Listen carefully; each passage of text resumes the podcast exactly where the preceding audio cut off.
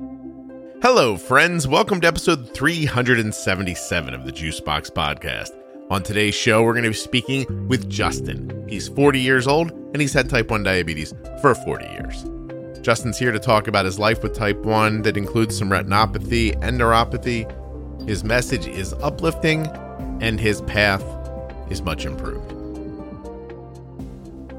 Please remember while you're listening that nothing you hear on the Juicebox podcast should be considered advice, medical or otherwise. Always consult a physician before making any changes to your healthcare plan or becoming bold with insulin. Hey, do you have a great endocrinologist or are you looking for one? Check out juiceboxdocs.com, my website where listeners of the podcast share their great practitioners. And it's also the same website where they sent me their great practitioner. So if you have one, check it out and send it over. If you're looking for one, the list grows every day. So we might just have something for you. JuiceBoxDocs.com, of course, is a free service of the podcast, as is DiabetesProTip.com. Are you looking for all of the Diabetes Pro Tip episodes in one place? DiabetesProTip.com. They're also here in your podcast app, and they start at episode 210.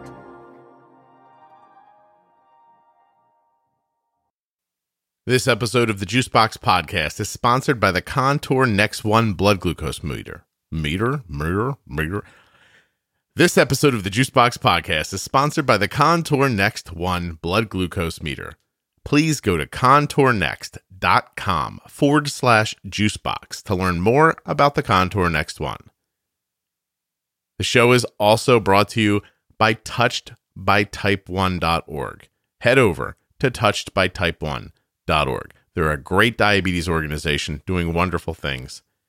They have a ton of programs. One of them might be right for you. Touchedbytype1.org. My name is Justin Lemon. I am a 40 year diabetic, type 1, currently on the Omnipod and the Dexcom system. My hometown's right in the middle of Wyoming, a little town called Lander. It has about 8,000 people in it.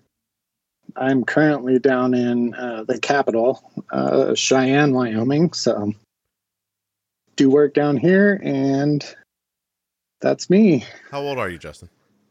Oh, I'm 40 years old. And you said you were diagnosed four years ago? Uh, no, I've been I've been type one diabetic since I was six months old. Oh my gosh, you said 40 years ago. yes, yes. oh my gosh. All right. So you've had diabetes pretty much your entire life.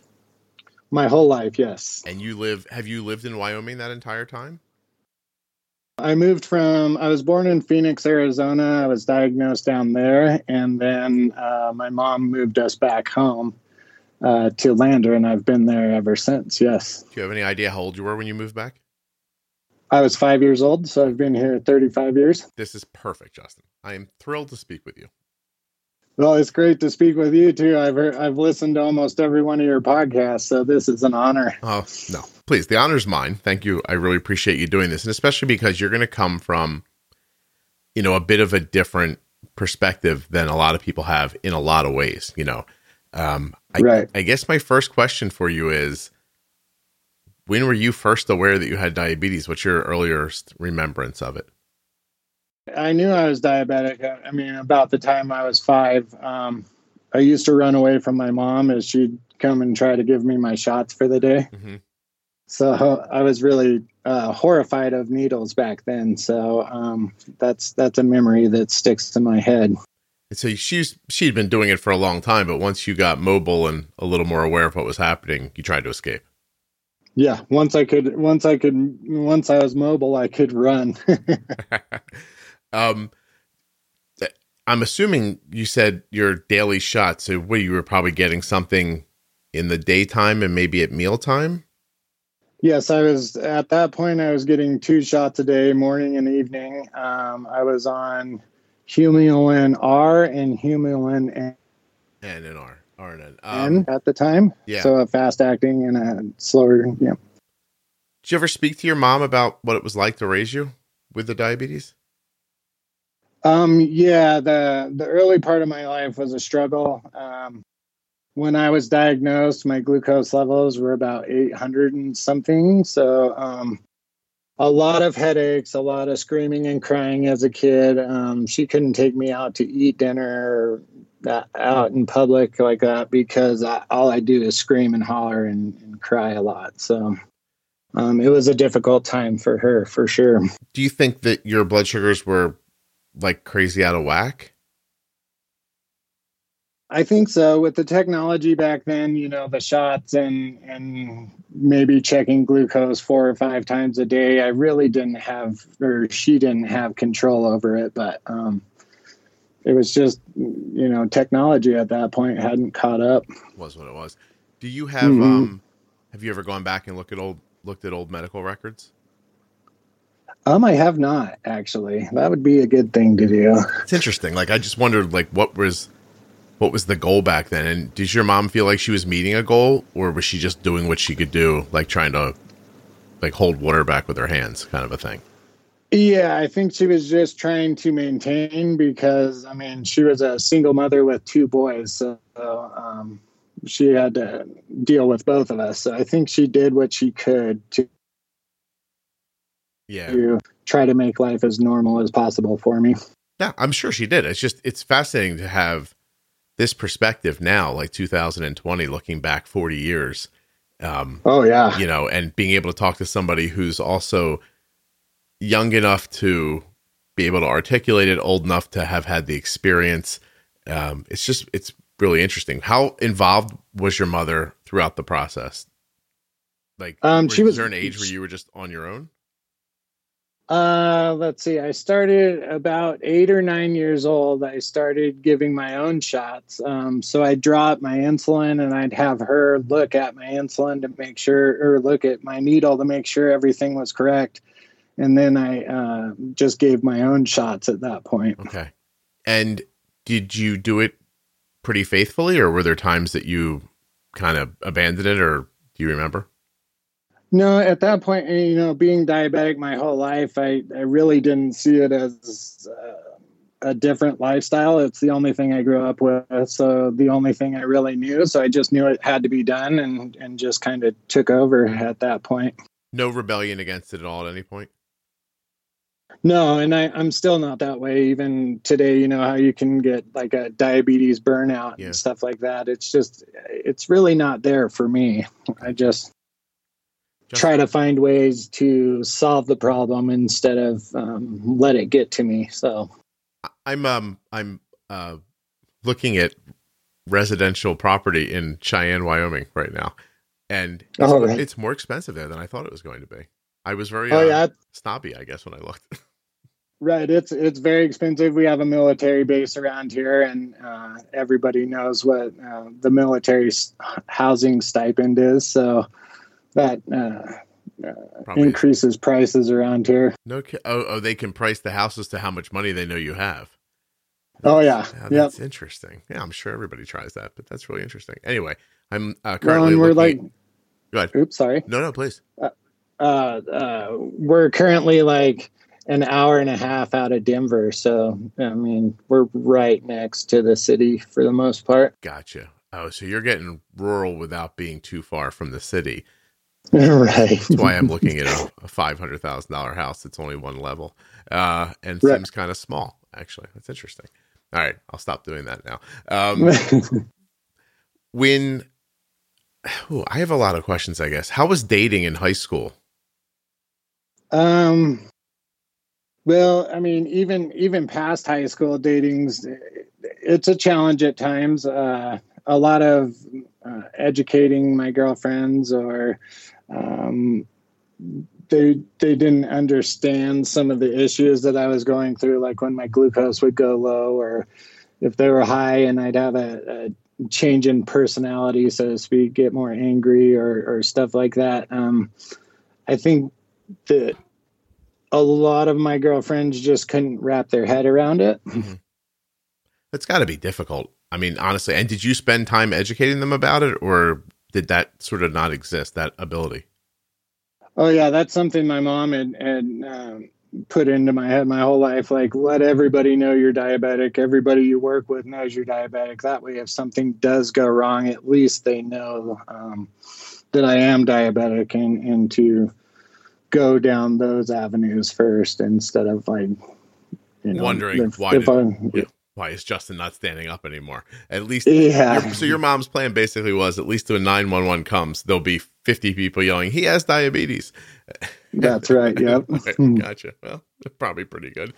Uh, um. So, is it? Did you find somebody eventually who jived with you having diabetes? I guess I'm asking if you're married or you have been. Um, no, no, currently single. Um, and that's, it's kind of, uh, in the later part of my life now, it's, it's a little bit scary to be alone, you know, with diabetes. Cause mm-hmm. I'd like to have that backing of knowing that someone was there if something was to happen, but, um, pretty self-sufficient. So I try to do things to where, I'm always around a group of people or I'm with people that know what's going on to where um, if something were to happen, then they could help out. So, now being honest, Justin, would you say that diabetes has interfered with romantic relationships, or do you think that your situation would be similar without it?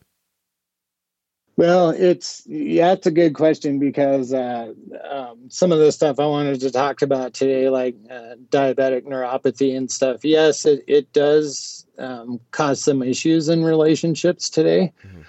But I think with uh, with open dialogue and stuff with with my partners, then uh, um, we can work around anything. You know. Okay, so, so yeah, that's the goal, right? Um, when did you begin to pump? Yes, yes.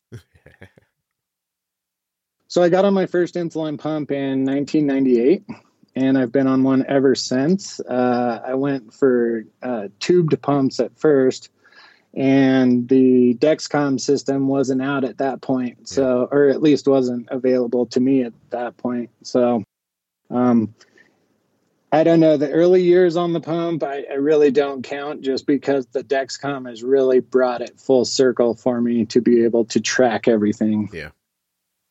yeah so that time probably wasn't much better than injecting. I'm assuming you were doing MDI at some point, right? You got off the the NNR and you were using the the newer insulins. Yep. Uh, at that point, I switched in '98. I switched uh, to uh, Humalog right. and then Novolog, um, depending on my insurance, of course. But you did that first insulin for 19 years, then. Yes. Wow. Yes. Okay. All right. Um, and how did you? Did it feel like starting over when you change? Just the insulin change. I'm wondering about. Uh, the insulin change. It, it, took a minute to shift over to have my body um, get used to it. Uh, yeah, I was. I can't tell you the the time frame in there. I, I don't really remember, mm-hmm. but the hardest part for me was the uh, counting carbs. So when you when you go out to eat or whatever, um, when I was in college and I went out to eat and you just kind of didn't know by looking at it um, what kind of insulin you needed or or that kind of stuff. So that was that was a bit of a challenge, but um, dialing that in that was my saving grace for the most part. Yeah. Did you have? Um, I guess did you start off aggressively or more cautiously when you switched to the rapid actings? Did like I'm wondering if you had a bunch of lows or if you took your time learning about it. I did have a bunch of lows, but it wasn't because I was aggressive. It was just because of the switch in insulin. So, I mean, I would hit 80 and and then it'd go from 80 to like 46 in a matter of 15 minutes, you know. So I was just it, it was a real hard transition and it, it pretty much wiped my body out for a minute, but um after I got Go, used to it. it uh, no, that's all right. Um, after I got used to it, it was a blessing in disguise, I guess you'd say. Would you say that you weren't thrilled about it at first, or you were excited for it? I was excited to go on a pump. Um, I was giving so many shots that it was deteriorating my muscle. So, like the back of my arms looked like uh, craters on the moon because my muscle was deteriorating and it, it just looked awful. Has that cleared up? Yes, oh, definitely. That's exciting. Good for you. Um, all right. So you're putting insulin in and you don't really know what you're doing still. Like you're testing with meters, which is, you know, what you had. Um, right. And you're in a college age at that point. Is that right? Yes. Okay. And so, how long did that? How long was that your life? Um, let's see. I got I got on a Dexcom about four years ago now. So I had spent from like '98 till 2016 without a Dexcom. Right. Uh, and at that point, I had I realized that I needed to check my glucose more. So I was giving probably 14, 15 finger sticks a day to test my glucose levels. Yeah. And uh, once I found the Dexcom, I was like, oh, no more finger pricks. All right, this is great. And even with those that many sticks, you were still having issues. So what was your what was your A1C as an adult during that time? Uh, oh, that's a good question. I was sitting in the mid to upper sixes, so 6.5 to 6.8. Which is really very good. Uh, Were you experiencing a lot of lows along with that, or Um, I do, and that's uh, um, I had listened to in one of your podcasts. You know, your A1C is the average of the you know three months or whatever, and it was hard because I'd I'd have a lot of highs and I'd have a lot of lows, but it was averaging out and making my A1C look good, and, and that wasn't really what I was looking for. Yeah, I wanted the happy medium. well, yeah, you need the stability for certain. But I'm just I'm interested in hearing Right. the story about you coming to that conclusion. I'm wondering how you're. Well, I guess I don't know. How frequently do you see an endocrinologist? Oh, great question. Um, I've got my first endocrinologist now uh, appointment in April, and I haven't had one for 20 years. My mom had taken me to the Barbara Davis Center in Denver when I was a uh, teenager, Mhm. but after that, I really just learned everything I could off the internet. Where did you get your prescriptions from? Uh, just our our local doctor in town. And he was completely comfortable doing that. Yes. Yeah, so that was like a Um, normal thing, is what I'm getting at. Right, and they they don't know. I mean, at this point, I know more about diabetes than most of them did. So um, they would just kind of go off what I would say, talk to them about. Look, I'm getting highs and lows, and not being able to figure it out. None of the none of my doctors could answer any of those questions. That's why I turned to the internet mainly. It's because I wanted answers to the questions I couldn't find answers for. Is this partly so? I'm a little stuck. Like it's my inclination to say, is this because of where you live? But you're also close to Denver, so you're not completely rural. But are there just not a ton of endocrinologists clamoring to be endocrinologists in Wyoming, or Well, Did it not there, there like- are in there are in Cheyenne down here, and I've been down here about a year now. But in Lander, it was when I was growing up. There was six thousand people in my town, and now there's only about eight thousand people, and there's no endocrinologist there at all. I have to drive two and a half hours to see an endocrinologist, so gotcha? um, it just didn't happen. No, that makes a lot of sense. I'm just trying to, you know, it's funny because some people listen. You know, I see the map where people listen, and people listen in every state in the country and all over the world, actually. But it's um, it's more every it's more concentrated on the coasts a little bit, and Right. I know there's more people there, but there's still that it's disproportionate that there's more in some places. And I'm always talking behind the scenes with people about you know, we have to go to places where they don't have care like this and talk to them. So, you know, it was funny when, um, like, I'm trying to get something together in Iowa right now.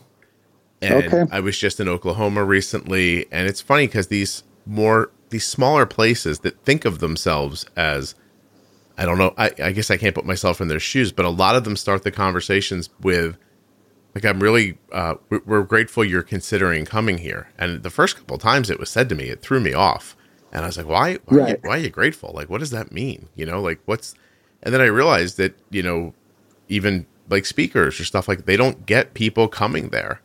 And, Right. and I, and I just said to my wife, I'm like, I think that what the podcast has taught me is that this information in people's hands is valuable. And the sooner they have it, the better.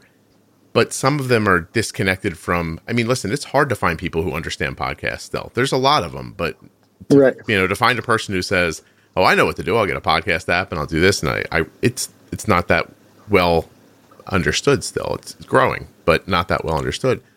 My idea is right. to go to places like Iowa or Wyoming or those kinds of places, have a conversation with a few hundred people and light a fire so that maybe then they start talking to each other or speaking back to their doctors and that the idea that you don't have to be at the at the will of your you know your blood sugar is um you know is real my daughter's sending me a text that i don't understand uh-oh this is gonna be fun. our glucose all right no no no she says are you here and i said why and i have a horrible feeling she's about to tell me she hmm. has a half day and i didn't know it uh-oh eh, Justin, I probably shouldn't be in charge of humans. Oh, no, when school is over. Oh. Get a ride. Let's see what happens. Tell her you'll get her an Uber. It's it's it's not a far walk. It's just a little too far away. Right. Well, do you need to hang up? We can we can get back at it and are you after you grab your daughter? Are, do you have like if if this went over 10 minutes from what we were thinking about, would that be okay? Oh yeah, no, you're fine. All right, hold on a second. then. Let me see if she can get a ride first, and then uh, we'll do this. People are like, I can't believe I listened to this guy about insulin. he can't even. He doesn't even know where his kid I is. love it. this has been. I mean, your podcast has been like golden nuggets for me. I mean, it's changed my life because it's finally someone that talks about insulin pumps and you know a, a day in the life of someone on an insulin pump. So it's been really helpful for me. And so, is that the first thing that it helped you with? Is just like an idea of community, people speaking about the things you want to talk about that you just can't find in your personal life? That's exactly it. And, you know, because I was still seeing when I, the early years on the, or the, uh, when I had the Dexcom finally and I was on the Omnipod, you guys talking about you talking about what you did to help your daughter out and pr- like stuff like pre-bolusing before you eat and, and letting your glucose go down before you actually start to eat like i i would have never known um, had i not listened to your podcast i mean there's only so much you can really find on the internet right. so so justin let me ask you something because you had it happen to you for so very long when you mm-hmm. watch the same thing happen over and over again every day and it didn't occur to you to just try something different. Like I'm not it's not a an admonishment of you. I'm trying to figure out like do you just feel like I'm doing what I'm supposed to do and what's happening is what's supposed to happen? I, I really wasn't happy with the outcomes I was seeing. Mm-hmm. So I wanted to do something to change that outcome. And I didn't want to do the same repetitive, like, let's just continue doing the same thing. And then hearing you say, be bold with insulin, that was just, okay, well, let's try it you know like i'll keep extra food on hand just in case i go low but let's let's see what i can do here and let's actually test the parameters of the insulin and, and see what i can see what the insulin does and how it works and what i need to do to adjust that to fit my lifestyle. That makes me happy justin. I, I appreciate that that struck you that way and that you you gave it a chance. That's a big did it feel like a big leap to just use a bunch more insulin? It did because I was at that point. I was like, okay, so it's uh, one unit of insulin for every 15 grams of carbs, and so I was following the the protocol, and and things weren't working out. So I was like, well, let me try this, or let me adjust basal rates a little bit, or let me increase my basal rate for that uh, the next hour or two hours, or decrease it. So just trying to tailor it to my body because, you know, when you go high or go low, you just don't feel right. So I was sick and tired of not feeling good. Yeah. Okay.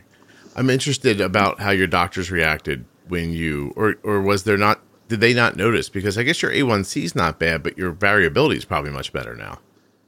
Yes, it is definitely better. Um, with the doctors that I have in town, they really weren't that in depth on diabetes. Hmm. So I didn't, I really couldn't talk to them about that. So, so, um, so you really haven't had to, an ability to like celebrate this with anybody then, right? No, no, this is like This is it. hooray for me, pat on the back, like you did a good job. Let's continue to move forward. Justin's diabetes coming out party we're having today. Just, just the two of us. Right. Yeah. Oh, that's really boy. I'll tell you what. That's super interesting, isn't it? Because people who live in more metropolitan areas are surrounded by doctors. You hear people all the time say, "Oh, I didn't like my endo, so I went and found another one," which I think is great. Except there's actually another one for them to go find. And, Right. But but many people in the country and around the world they don't have that same opportunity to just well I'll, I'll, to go doctor shopping. I guess. Right. I mean, and, yeah. and for me, I mean, like I said, it's been 20 years since I've had an endo, and I'm I'm excited. I don't even know what to expect. Like when I go in, I, I really don't know what to what to expect from an endo anymore. So what does your data tell you your A1C is? Um, as of right now, I'm sitting at a 6.1, and that's from oops from the charts that I've seen, but uh, off of my uh, Clarity, Larry, app. yeah. yeah. I I'm, ass- I'm assuming the endo is just going to look at you and treat you like you're a great guy and give you your prescriptions, and send you on your way. He's probably not going to feel like he has a he or she's going to have a thing in the world to tell you. Well, there is. There's a lot of stuff. Like, I mean, I have diabetic retinopathy, so I've been getting uh, the PRP laser and the injections in my eyes. Okay. Uh, so I have questions for him on that and different things that I want to talk about that, and then the diabetic neuropathy stuff. Um, Well, get get your I'm money's noticing- worth out of him for sure. yeah. Oh, definitely. So you have vision issues, Yes, I do. okay, and then uh, you were about to say there's something else as well. Um, the last few years, I've noticed uh, the diabetic neuropathy. So I'm I'm losing like sensation. Like I took a chainsaw to the knee a couple years ago, and I didn't even feel it. I hiked out of the back country and took myself to the hospital, and they were floored that I could walk into the hospital and actually tell them that I needed help. So No um, it's that stuff that's really scary because I spend a lot of time in the backcountry snowboarding in the winter and whatnot. So I don't want to have it to where, you know, I think it's just me being cold and my glucose is just plummeted or, and I, I really can't feel stuff. And, do you you know, I you um attribute these things to basically the care you had in the beginning of your life? Yeah, I think that since technology wasn't there and, you know, my mom did everything she could to, course, you know. to keep me on a norm. So, um, yeah, I think it's just, I mean, modern technology is is the key to diabetes right now. I think so too. Hey, let's take a detour for a second. What kind of work Sure. do you do? Um, right now, I'm I'm an auditor for uh, the state of Wyoming. Uh, I contract for the federal government to do royalty audits um, for oil and natural gas. So, I've got an office job now. I was just like trying to wonder why you were chainsawing somewhere near nothing, but that's just Oh. I can't understand Wyoming probably in my head. Well, that was that was a little uh, uh, side hustle, I guess you'd say. I I was doing it to make so- a little Oh, bit of extra income back then. Gotcha, gotcha. All right, I'm just like, is he Mhm. snowboarding with a chainsaw? I I don't think No, I no, It's a Wyoming thing I don't get. Um, hey, no, we're not that we're not that off keel. I I'm telling you, my wife and I sat around last night for about an hour, um, just searching out rural land with a house on it. We didn't even know what Oh. state to look in. We were just looking all over the country. We are like, this one's nice. This one's nice. Uh, trying to uh, imagine getting away from where there are so many people. Um, but yeah, I- I can't even imagine. You know, have when- you do you leave Wyoming much, or have you ever? Um, I do. I like to travel. I mean, I've been all around the world, but I, I really haven't been to the East Coast much. Yeah, Like, it's just there's so many. and I know that's where most of the population is at and is on the East Coast. So Right. Right. Now, if I could, um, I can step into my backyard and with a baseball, I could probably hit one, two, three, four, five. Oh, my son, my son could, my son could probably hit about eight houses with a baseball from my backyard, like in all, Oh, wow. in all different directions. That probably sounds crazy to you. That too. So I do live in town, but um, like my home is is right in town. But uh, I'm ten minutes away from national forest, so by at that point you barely see anybody out there. What are the winters like there? Are they really rough? They can be um, down in Cheyenne. We've got the wind. It's it's the wind tunnel on Interstate 80. So uh, there's a lot of wind down here. There's probably three or four inches of snow on the ground right now mm-hmm. um, that happened last night. But uh, for the most part, I mean, decent winters. I mean, we don't see in my hometown. I mean, there'll be maybe a week during the winter that it's below zeros for the most part, but I have seen 40 below. Oh my god, out here. how far? How far? In, in I guess Denver's your airport, right? From where where you live. Yes. Okay. Yep. All right. So, so I want to hear a little more about the, how the retinopathy affects your life, like day to day. Um, especially, is it tactile in your hands, your feet? Like, is it everywhere? Let's head over to contournext.com forward slash juicebox together. It pops up. What do I see first? The Contour Next One blood glucose meter. Hyper accuracy, hypo price. See what they did there? Hyper, hypo. Like the accuracy is high and the price is low. You, you get it. You can get the number one branded over the counter test strip at an affordable price. Cash or copay. Remarkable accuracy and an affordable price for the Contour Next test strips may be less expensive than your insurance copay, and it's worth comparing. Head over to contournext.com forward slash juicebox to find out more. When you get there, you're going to see that this meter is, well, it's Arden's meter. You're going to look right at it and go, that's the meter Arden uses. I find it to be incredibly accurate. Have a bright, strong light for nighttime viewing. It fits well in my hand and in Arden's. And it has that second chance test strip, right? You can touch the blood, not get enough, go back, get what you need without ruining the test strip. And you still get an accurate reading. This meter is the bee's knees. Do you understand? That's a saying from like the 20s, I think. But yet it holds true. There's even an app if you want to use it to help you make sense of those blood glucose numbers. And that app, of course, is available for free for Android or iPhone. Now I'm going to spend just a second seeing what the heck bee's knees means. A highly admired person or thing. The cat's meow, even. Well, I don't like that. I like bee's knees. Okay. While you're on that internet, check out touchedbytype1.org because they may have programs that you're interested in touchedbytype1.org. Actually, find them on Facebook or Instagram because the founder is super pregnant and she's adorable. Check out her pictures. Elizabeth is about ready to have her first baby. So maybe you'll uh, find that on Instagram or Facebook, Touched by Type 1. No pressure, Elizabeth, but Scott is a terrific name for a baby. Last thing T1D Exchange, right? If you're looking to support type 1 diabetes research in an anonymous way, it's 100% HIPAA compliant, will not take more than 10 minutes of your time. And it's not asking deeply probing questions, but the information will be taken to do something amazing with. This is what you're looking for. And it supports the podcast. T1dexchange.org forward slash juicebox. I took the survey in about 10 minutes, 7 to 10 minutes, I think. I took it as uh, the parent of a child with type 1. You do have to be a U.S. resident, uh, but it can be for you, the adult with type 1, or if you're the parent of a child, either or can do it. Then once a year, they'll come back, ask you a few other kind of update questions, but other than that, that's it. And you're going to do good. This research has been used to change ADA requirements for A1C. It's been used to uh, get CGM for Medicare patients.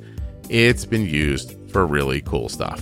So if you want to improve the lives of type 1s and you want to support the podcast, t1dexchange.org forward slash juicebox. Like I said, super anonymous, HIPAA compliant. You'll never have to go to a doctor's office or visit a site. It's just an easy way to give back. You know, before we get back to the show, I have to admit something. This is the first time I've lied in an ad. Scott is not a great name for a baby.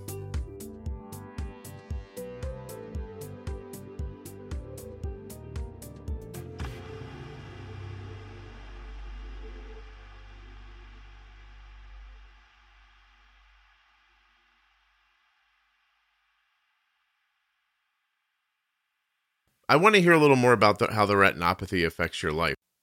Um, well, the the retinopathy uh, it affected my peripheral vision. So the laser, I, I can see about 20/20 through the main focal point of my eye, but as you get off into the peripheral, I, I'm not able to see very well anymore. Okay. Um, of course, like night driving and glares from lights and stuff like that affect my eyes quite a bit. Has there been any um, improvement with any of your symptoms since you've got your stability better and and the variability of your blood sugar has lessened? Um, it has. Well, not that you could re- reverse it. Yeah, but, but I think that's when the right.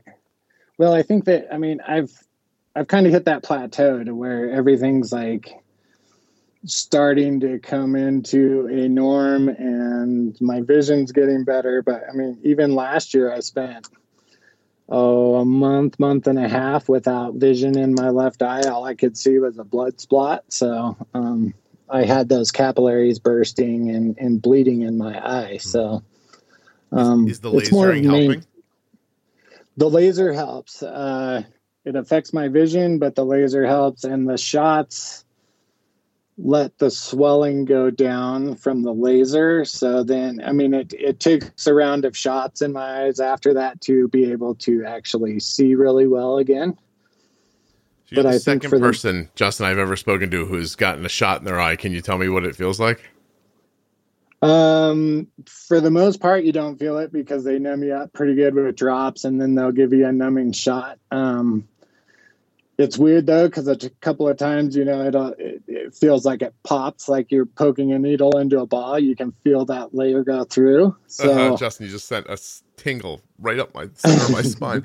Uh word pop is what got me in case you're wondering. Right. Oh yeah well i'd rather have the shots than laser because the laser treatment is just it's frightening. It really is when you're going through it. How so? Um the bright light flashing when the laser hits your eyes. Uh, in the beginning, I felt it. I mean, they strap your head into a machine to where sometimes like it feels like the laser hits the back of your head and it yanks your head back. And and this is I'm all numb. Yeah. And from shots and everything, so I'm not feeling it, but the laser like in my head is causing my body to move in ways that I I didn't like want it to. So that's frightening. Um, I am sorry you're, that that's part of your your reality. That that is that's terrible. I hope very much that that story becomes less and less as the technology becomes more and more available for people. You know, right? I think the next right. bridge really is cost, right? Like it has to get to a place where any, yep. anybody can afford to have it.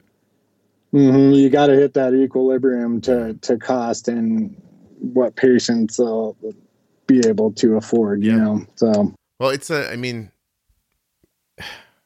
is it one of those things like if I went back in time and I found you in your 30s and I said, listen, you're probably going to have side effects from this diabetes, but I can give you this thing, but you're going to have to pay cash for it. Like, do you think back then you would have been able to make the leap for that?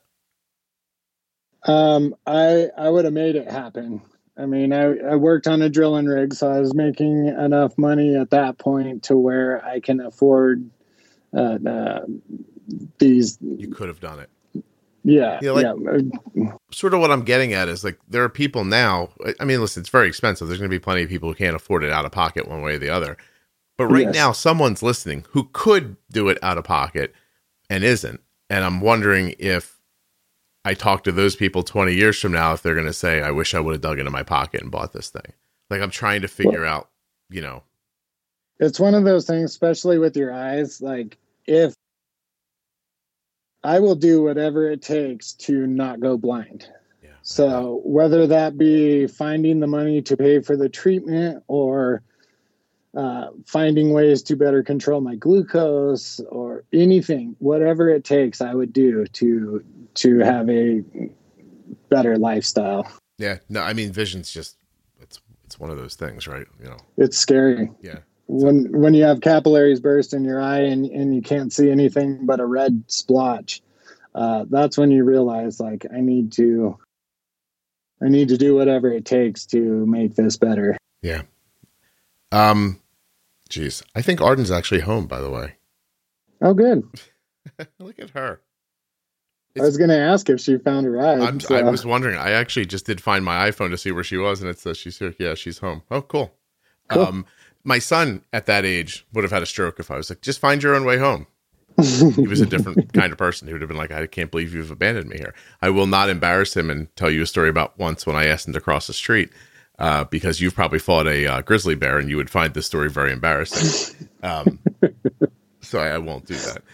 I, Hey, I, got- good? I do things too that, that are like way outside of what my norm would be. You know, I get scared during times. But do you think that's because your daughter had diabetes? Do you think that's why she's a little more? She's a little um, more like me. My son's a little more Right. like my daughter, uh, or like my Mhm. wife. Well, that was a Freudian slip. I'm imagining. Um, and uh, and uh, he just is a little more reserved, and things he hadn't done before, Okay. he wouldn't he wouldn't just jump into. He's so much different now. He's going to be 20 in a couple of days, and Mhm. I, I've seen him do a half a dozen things in the last six months that he Oh, wow, cool. never would have done before. So um, he grew out of it. But there was Oh, a good. time when he was younger. Wow, this act- this story actually has to do with me not understanding his schedule too. Um, there was a time when he was younger when after school he went with a bunch of friends to a restaurant, and they walked Mhm. they walked to it. And while they were there, I realized that he had an orthodontist appointment uh, that I had forgotten about. And right when I remembered it, there was still time for him to get there, and the ortho appointment was quite literally across the street from where he was. Now it's a traffic light with, you know, two lanes of traffic. So I said to Mhm. him, I'll meet you at the doctor's office, but I can't get to you in time to get to the doctor's office, but you can get to the doctor's office. I was like, and I was like, so just go. And he goes, how am I going to do that? I'm like, go to the traffic light, wait for it to turn green, wait for there's no cars to come, and go across the street. And I got a text from him five minutes later, and it just said, I can't do it. Like he could not bring himself to cross that street. So I, I picked him up and and we went and he was a little late and he's not that person anymore. But back then Arden would have just been like, Yeah, okay. And then she would have Arden would have wandered into traffic if she thought it was like what she needed to do. She's different. And is that her or her diabetes? You know, Justin, I, know, I've yeah, there's no way to know. I've seen her Right. be extraordinarily tough for her age a number of times. And Mhm. there is times when I think it's because she's been through things that are just difficult. And difficult things just seem like something Right. you do to her. You know. So yeah, I think it's one of the I think it's one of the benefits of diabetes, which I'm sure that's not a sentence that's spoken often. You know the benefits of my diabetes. Um but anyway, yeah, I, I I think to your to your question, I think it I think it is something to do with that, honestly. Well, because I'm, I mean, I, I view my life as being like more outgoing too. Like, uh, tell me to do something, I'll do it, or I'll figure out a way to do it. And it's just like, it, that's just kind of how I grew up, though. So I don't know. I, I can't honestly say it's diabetes either, but Yeah. diabetes is dictated my whole life. So I can't say it's not diabetes either. So, sometimes when someone's harsh with me, they're like, "Oh, I'm sorry." I'm like, "Listen, I've been married for 23 years. You can't scare me. Like you think this scares me? You're out of your Right. mind. Absolutely out of your mind." And I add to that, you know, my daughter has type 1 diabetes. Like there's not a lot that like you, you know, you see people get flustered about things sometimes. You're like, "Pfft, "Calm Right. down. This is nothing." And it's the worst thing happening to them. But they just they Well- lack perspective on it. Right, and just how calm you are. I mean, from your podcast, how calm you are when your when your daughter's glucose would go low in the at night and stuff like that. I was just like, wow, okay, well, you know, when you're dealing with this yourself, like I was, I wake up in the middle of my in the middle of the night and my glucose is like 40, and I would freak out. You know, you kind of get scared and you want to eat the refrigerator at that point. So, Yeah. Well, listen, I also had the perspective of seeing her have a seizure twice. So, oh, really? yeah, so I have the, you know, I have a little more perspective on that than people who haven't seen that. And do I want my daughter to have had a seizure? I don't, but I am calmer now with a 45 blood sugar than I was before I saw a seizure. Now I'm like, oh, at least she's not seizing. Let's fix it. Y- you know, um, I think everything's like that to some degree. You just got to keep having experiences that you can kind of build on top of. Of course, with diabetes, some of the experiences you have to have are frightening and scary. but but Oh, yeah. you know, once you have them, you're better off. I think. All right, Justin. So listen, in I- '98, oh, go ahead. I was just going to say I'm having more t- fun chatting with you, and we're not getting to why you why you wanted to be on the show. So, um, why, uh, you know, you, you you were very direct and you wanted to be on, and so I was I'm excited to hear what you have to share with people. Well, I mean, a, a lot of this a lot of this is spawning from like my diabetic retinopathy and this this new uh, neuropathy thing stuff that's happening to me. It just i don't know. I feel like i'm losing control so i want to gain that control back by getting this new endo and stuff like that. But um it's I don't know. It's it's a flood of emotions because when you when you've got it right, you feel like you're on top of the world. But when you don't have it right, you feel like your life's crumbling around you. And you're saying so when you see a blood sugar that isn't what you're hoping for, it feels like it's hurting you, like like well psychologically. Some days when uh, like glucose is high and say like right around 200s and it doesn't matter how much insulin you give it doesn't matter what you do it just doesn't seem to come down. It, you can't get it to a norm. So sometimes that stuff can be really frustrating but you got to realize that it's going to kick in. You're going to give enough insulin things are going to happen things will finally start moving once you know everything gets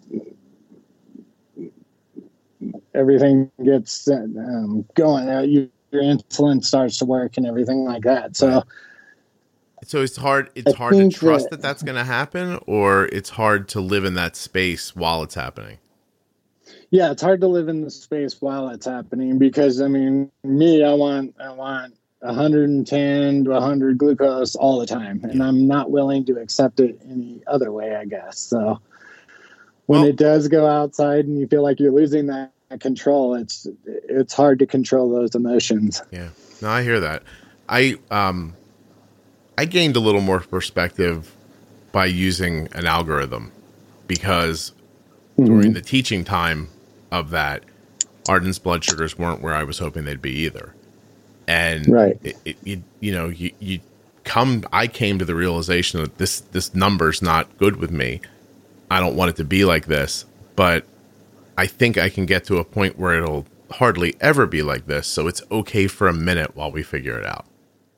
Um, right. And, and, and I've got to realize that, that. Yeah, right. I think day to day that idea would help you. That more days than not, you're 110, right? Mm-hmm. Yeah. Yeah, for the most part. Uh, I mean, I'm sitting as of right now. Let me check my watch real quick. As of right now, I'm sitting right at 101. So That's excellent. Listen, Arden's blood sugar is 70 right now. That's so she, even better, in my opinion. well, she she headed home this day. I'm gonna she heads into school. Uh, their her French class made different foods, French foods today. Right. So there's a lot of baked stuff and powdered sugar and stuff like that. And I, you know, I, I, I knew they were taking it in, and for some reason, it never correlated with them eating it in my mind. I was like, I didn't think of that. Um, so she texted me this morning. So she gets up in the morning, her blood sugar tried to go up and we stopped at around 120 and and it was holding at 120 and getting ready to go back down again when she texts me a picture of like baked goods. And i mean i i don't i'm looking at it now. I don't know what the heck any of this is. And there's like a dollop of chocolate on the plate and a beignet was you know um you know powdered sugar on it, and then something else that's got like icing over top of it. It looks like a ton of carbs. Is yeah, I like. I, right. I don't know how much it is or it uh, not and, and, and the other thing is, Arden's not a sweets person, so I don't know if she's going to take one bite of it and go, "Eh, I don't want this."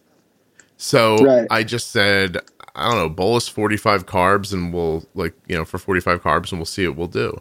So we did five right. units, and a little while later, I mean, it's not like she texted me back and said, "Wow, that stuff was amazing. I ate it all." You know, so I just a little while later, her blood sugar started to jump, and I got uh, I got a an alert, and I looked, and she was like 159 with an arrow straight up, and so we just crushed it with a bunch of insulin. You know, like we just threw, right. like threw like four more units on it, and um, and I thought to myself, this will work, and we need to be ready in the future to take basal away or stop it with food. And so far, we've right. been able to stop the drop with just reducing basal. Um, and it looks like we've got it. I mean, she's right at 70. So I sent her a text while I was talking to her. I was like, if you want to eat something, eat. If you're not, don't worry about it right now. Um, but that whole process took, I don't know, two and a half hours maybe. Like she went from, you know, 120 to, Right. it, it got to 190 at one point and and now it's back to 70 so i to me the comfort listen i can't tell you how to feel but i think you have to say to yourself most of the time i'm 110 i don't want this spike but i also don't want the psychological damage that comes to me from wringing my hands over it. So i'll just address it the way i know is going to work and i'll move forward. I never look back with diabetes. You always have to kind of be moving forward you know? Right. And and that's the thing you, you can't have with you don't get instantaneous results. I mean, a lot of it takes time and I got to learn to like accept the fact that it's going to take more time to get some of these sugars under control. Well, how did you get how did you get to the 110 and the stability? What what from the podcast or from having the technology helped you? Oh, it was right from your podcast because I had my low parameter set at 80 and my high parameter set at 180. So then you're like, well, drop it. So I went to 150 and I got more alerts for a while, but then I, I dialed that in and that dropped it to 130. And then that started working. And I was like, okay, so it takes the change to actually prepare yourself and train yourself how to stay at these glucose levels. So um, I'm about to switch my upper parameter uh, this week, I think, to go to 110. I'm going to try 110, maybe 120 if I need to. You get the little while, 110 but and you're a baller, Justin. You understand me? That's amazing. Um, I'm going to get it. good for you. I'm at 120 on my phone. Arden gets alerted at 130. That seems to work for us Okay. pretty well. Um, but I like I like 110. I, I like so your goal is to be between 80 and 110 most of the time. All That's the- what you're yeah, shooting for. Yeah, good for you, man. I'm happy for you. That's excellent. And and you're not finding it difficult to do? Um, I mean, it, it takes about a week there to. I mean, because for the most part, I'm I'm used to 130 now. So by the time I'm alerted at 130, I feel like I could use a little bit more time. So that's why I want to drop it back down, so I, I don't have the fluctuation as much. But um, Do you feel I low think at, going. At that number? Do you feel low at that number? No, I don't. No, And okay. actually, um, I mean, I'll get to 70. I just started feeling it. Once I got on the Dexcom, I started feeling my lows again. I used to not feel them at all, not even know. I mean, I was walking around at uh, a glucose level of 10 before I went into a coma for three and a half hours. So, um, Never knew you were low. Never knew I was low. That was in 98. So, I uh, bet you was- that's the bouncing around of the blood sugar, that taking away that feeling from you, the up and down, up and down constantly. Your body probably just finds a way to ignore it eventually. Yes, it does. Well, and once I got the stability back, I mean, that's where everything started opening up again. Like, oh, you've got a sweet smell on your breath that I never even would have known besides, you know, one of my friends saying that when I was low. Um, different things like that. It's, it's just a, a learning in process, you know. Yeah, and and it's a it's a you're a great indicator for what we say about you know keeping the stability, you know, as stable as possible, right? No bouncing around blood sugars. It's it, you know, I think it's silly when people argue like it's it's worse if it bounces up and down than if it's just high. Like, why don't we just both? Why don't we all agree that neither of those things are what we're looking for, right? Right. Everybody, isn't it interesting how people's minds work? It's always either or. Nobody's Exactly. it couldn't just be both. How about I want I need stability and I need a lower number? Like wh- wh- why is that a problem to say? But but I I mean you have real things going wrong with you that aren't going wrong anymore. Like the fact that you feel your lows again, I think is pretty astonishing. Yeah, and if if my glucose levels get to like 180, I actually start to get a headache. And there were times when I was 400 and couldn't feel a, a headache. So um, it's a blessing in disguise, really. No, it, that really is interesting, and now, and you don't want the headache now, so so you make the you know you make the the alarm lower, so you have more time to react. And I'll you know Mhm. just in case people are hearing it for the first time in thirty seconds, the lower you make your Dexcom alarm, the sooner you find out that your blood sugar is rising. Exactly. Right, the sooner you find out it's rising, the less mm-hmm. insulin you need to stop that rise. Exactly. Right. Because you get, for me, when you get over 200, it's going to take double the amount of insulin to get you down. So right. you may as well like attack this when, when you have a, a stronger X, I guess you'd say. And, and Justin, um, when you're using less insulin to stop a high, what is less likely to happen later? A low. Right. That's it. Justin, you're like well, and and I don't want your listeners to think that I'm perfect. I mean, because by all means I'm not. I still have crazy glucose sometimes, but it's just managing that. It's it's knowing that you need to react to your your arrows going up or your arrows going down. That makes. I mean, that's the key to the whole thing. It's right. just just tracking it. I think that it also, since we're disclaimering the statements, um, the other thing is that if your basal insulin's not right, a lot of this won't work. So you you really right. do have to get your basal. Is that the first step you you took? Um, well, when I first got on a pump, they were they, they gave me my standard basal rates. Um, it took me a long time to figure out basals without an endocrinologist there. Uh, I got it down though, um, and I'm looking to go even smaller increments mm-hmm. to where I can I can dial dial my basal down perfect. But once you get it to where you think it's perfect, you the it's like a change of season. You go in from winter to spring, yeah. and your glucose changes a little bit. Yeah. So I don't I perfect for basal's tough. Like I'm more around like just stable, like stable. You know what I mean? Like it it's yes. working consistently um, when you're you don't have food or bolus insulin in you that your blood sugar is staying you know it's not bouncing around. Like the bouncing around is an indication mm-hmm. you know your basal is probably too high or too low or you know you're you're maybe you're making up for your basal deficiency with meal insulin. You don't even realize it.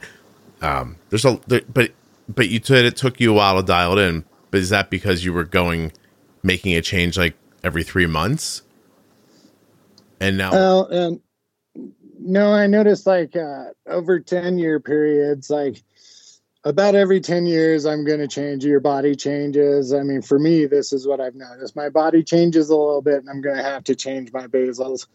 Um, lifestyle changes say you move from one house to another and you got a different schedule so you're on a different thing so you have to adjust a little bit or you go from summer to winter and now you're you move from pedaling a road bike to snowboarding in the backcountry. Yeah. and so like it's it's a lifestyle change correlates with the basal rate change for me. Yeah. I think that's, i think everybody has that. Sometimes they don't see it. You know like sometimes you're you get you get a little busy looking within these few days that you don't see that a, a bigger thing has happened. Um Right. You yeah. got to look at the micro and the macro at that point. 100%. Yeah, if you ignore one over the other, you're just going to make an assumption that might be mm-hmm. might be wrong. Or just or even worse, you know, you start ch- chasing glucose levels. So you pump a bunch of insulin for your glucose levels rising, then you go low, and then going low, then you c- compensate for that, and then all of a sudden you have these spikes and dips that you're like, okay, I, I can't even control this at the moment. Yeah. So yeah, once you're behind, you're the only unless you get lucky. Once you're behind and you're chasing, the only thing to do is to just take food out, get yourself level again, start over.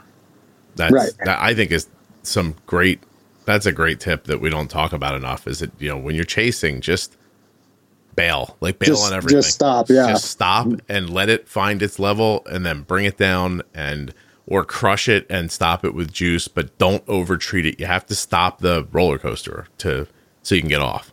You know, that's some pretty yeah, basic ex- conversation. Exactly, and if it's if it makes for higher glucose readings for 24 hours it doesn't matter what it takes. Just get back to a norm. Yeah, you have to find some stability and get out. Now, if your blood sugar is high all the time, see, it's tough, Justin, when you talk about it because you understand more about it now than you did.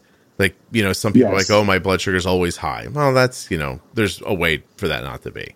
Like, none of you, mm-hmm. you know, with the exception of people who have gastroparesis or, you know, some other fairly uncommon problems, you know, most of you your you know your blood sugar is high because you don't have enough insulin at the right time. So it's not right. you don't have the special kind of diabetes that nobody can tame.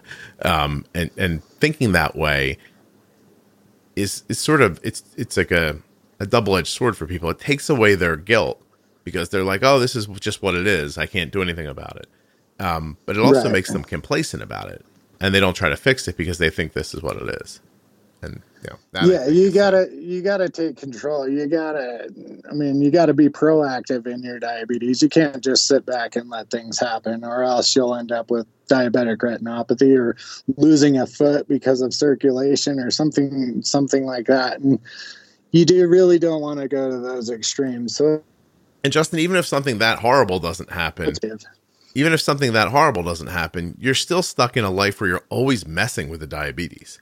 It's always there poking you in the ass. You know what I mean? Like, hey, I'm here, I'm here, I'm here. And like you're always like bothered by it. It takes that upfront effort to find the kind of balance right. and stability that doesn't require a ton of upkeep all the time. Right. And I think for me, it was like, realizing that I'm going to have diabetes for the rest of my life. Uh, there's there's nothing I can do about that. So let's fix what I can fix and not worry about the things that I can't fix. Good for you. Good for you. Um, what else? Is there anything else you did that that was you know key to this for you? Uh, a lot of it was being in a rural place to where nobody had the answers. So it, it pushed me forward to try to find answers. And I think that that's what's helped push me so far. And then finding your podcast, and then there's having all the all these different like day to day things that are happening. I was just like, this is great because um, I I really had no place to go. I was trying to search for something for answers and for people who had the answers, and it was kind of leading nowhere at times. So um, to get your podcast was great. How long like, ago did you find it again? Oh, let's see. This was four. I I listened. Uh, I, I probably found it three years ago. Wow, really somewhere cool. in there. But I listen. I've listened to every episode from your beginning till now. Thank so. you. And Justin, do you recommend that everybody does that? I think so, and I've recommended it to a lot of people around here because this lady I work with, she's a type 2 diabetic, but she just ordered her first set of Omnipods. So I was just like, oh, this is this is great. If you need any help, there's a great podcast out there. And then I told her that she can come downstairs and, and talk to me anytime she wants. So That's very nice of you. Good for you. I yeah, more more and more type twos are using um, insulin through pumps. So it is becoming yeah, more common it's it's like making type one and type two almost the same. it, it, the tools, right? At least that you're mm-hmm. using are are similar, which is good for type twos because then there are now more people to talk to about it. Um, you know, before there's a disconnect between the two, and they don't really cross over. And type twos do struggle with um, community. I mean, and and wanting to tell people they don't come out as much, I guess, as type ones do. Um, yeah, it, yeah, it appears as though like type one people are more bold about it. I guess you'd say. Uh, you, you know, you get to say. I mean, think about it from a from a human standpoint. If you have type one, you get to say, "Hey, this is a genetic thing. I didn't do this." And people with right. type two are in the same situation, but they're really led to believe that they did it to themselves. And so it's an embarrassment. You don't want to say, "Oh gosh, look what I did. I gave myself type 2 diabetes." Like that's not something you want to run out and tell everybody. You, you know, and and some people have the clarity to talk about it, but most don't. It's just not. It's a very underserved group of people. It really is. Well, it's one of those things I've had it my whole life, so I don't know anything different. But um, the people who get it at like 16 or something like that, I can just uh, only imagine what they're thinking and in, inside their head about, did I do this to myself? Uh, which what was I doing me, wrong? Right? Like, like the it's yeah. just unfair, which it 100 percent is. Yeah, I, everybody needs. I think you need like a super amount of support in the beginning, whether it's you and your, you know, a little kid and it's your parents, or if it's an adult, or you know, a 16 year old. You need you need to have people around you, right? Almost like bubble wrap to protect you from your own from your own thoughts until you can become adept and I am assuming accepting, you know? Right. Or if you're people like me and don't have people around you, that that's where this podcast is coming great because I mean, I didn't have anyone to talk to. In my hometown growing up, there was one other person that I knew that had diabetes. So I um, appreciate you telling me that. I really do because um, it's still it's strange to me still when I when I go speak somewhere and people come up to me and I, they they have a real feeling of like I know you and you know I'm I'm just right. you know it's it's it's it's lovely. I I, I really mean that. Um, but it's not it's not, change, not strange. Right. You change lives for people. You really do. And I, I don't think you understand that really. You know, maybe it's just a diabetes podcast that you do or, you know your daughter has it so you talk about it but for people like me it's it's really altered my the view of my disease and how i need to work at it to control it. So oh that makes um, me feel good. It really does. Thank you. No I, I really do appreciate it. And i don't i don't think i can put it into words to to have you understand fully but um yeah he changed my life. He really did. Thank you. I'm I'm happy that it was here for you. I I, I yeah. tried to say to my wife the other day that I, I I I separate in my mind myself from the podcast somehow. Like the podcast is a thing. I'm me, and my wife's like, "You're the podcast," and I was like, "Maybe," but it's weird. It's hard to think of it that way. You, you know what right. I mean? Like if if I if I joking aside, which we do sometimes, if I if I start feeling in my soul that I'm the reason, that's a weird ego thing you, you know like i don't i don't want that to feel that way like i know intellectually what you said is 100% true i just don't want to um i don't know i don't want it to let just don't Good. Just don't let it go to your head. Yeah, yeah. I mean, I, I don't yeah. want it to affect who I am. So I, I don't know if I because I listen. It's really it's wonderful, hundred percent. You've said it to me in person. I've gotten three Instagram messages and three emails this morning already and it's oh, really? not even cool. one o'clock in the afternoon yet. And if I read every one of them, going, "Look what I did again here," you know what I mean? Like it would, right? It would just, it's weird. So I, I don't know if it's, I don't know. I can, I take it to heart, and I believe you. Um, I just don't know how to, I don't know how to respond other than to say that's very nice of you. Thank you. You know what I mean? Well, and and from my perspective, I'm glad you you segregate those because then you don't let it go to your head. I mean, this podcast would be over in a year if you let it get to your head. You know what I'm saying? Just come on every week. And I was like, hey, Scott's back again to tell you the magic about diabetes. You're going to hear it because I know what I'm talking about and you don't. Like, yeah, you, you don't uh-huh. think that would go over big? yeah, no, uh, you know what? Well, it's funny too. Like, go ahead. I'm sorry. Uh, then you'd be like, well, here's the Omnipod commercial. yeah, yeah. Now, buy yourself an insulin pump and get out of here, you silly kids. No, I um, Hmm. I, I think that that doesn't work because it wouldn't resonate with anybody, but also it wouldn't work because it wouldn't genuinely be how I feel. Y- you know what I mean? Like I don't feel like a a huckster who talked you into using insulin. I'm just talking about what we do and and that I realized one day that it's not just diabetes and this will really work for most people. So you know? Well and and you let everybody in on your life you, you, and your daughter's life you know? And that to me is big is because like it's not just something you do and talk about because this is what you know about or what you've been trained to do. This is something you're doing because it's part of your lifestyle. So i think that's where it, it shines too is because these are real world scenarios real people and this is really working for your daughter. So no, I'm I glad. mean, that to me is great. Thank you. I yeah, I listen. I'll feel good all day from talking to you. So you've done. You should. You've done as much for me as I've done for you. Seriously, I really appreciate all the people listening.